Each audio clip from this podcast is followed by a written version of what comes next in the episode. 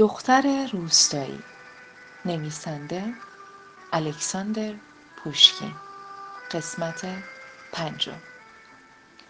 اما هیچ کدام از آنها او را به اندازه لیزا یا همان بتسی دوست نداشتند. ایوانوویچ معمولا او را به این اسم صدا می‌زد. بتسی. از آنجا که خانواده های آنها به دیدار هم نمی رفتند او تا به حال الکسی را ندیده بود. حتی زمانی که او با دختران جوان همسایه صحبت می کرد. او دختری بود خوشخیافه و سبزه با چشمانی به رنگ تیره. هفده سال بیشتر نداشت. تک فرزند بودنش او را لوس به بار آورده بود.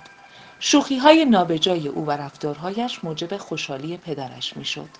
اما از طرفی معلمش خانم جکسون را ناامید می کرد. زنی حدوداً چهل ساله که با مالیدن پودر به صورت و سیاه کردن ابروهایش چهرهش را آرایش می‌داد.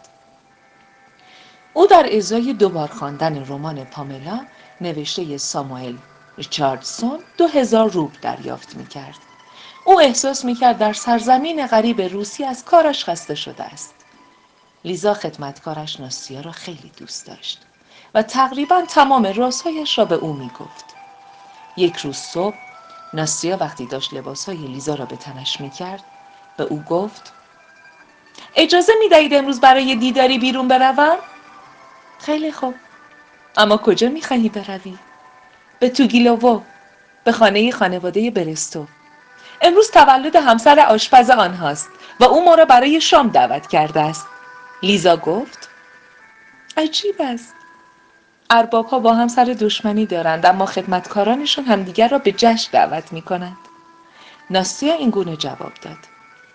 اربابان چه کاری با ما دارند؟ در ضمن من به شما متعلق هستم نه به پدرتان. شما هیچ اختلافی با برستوف جوان ندارید.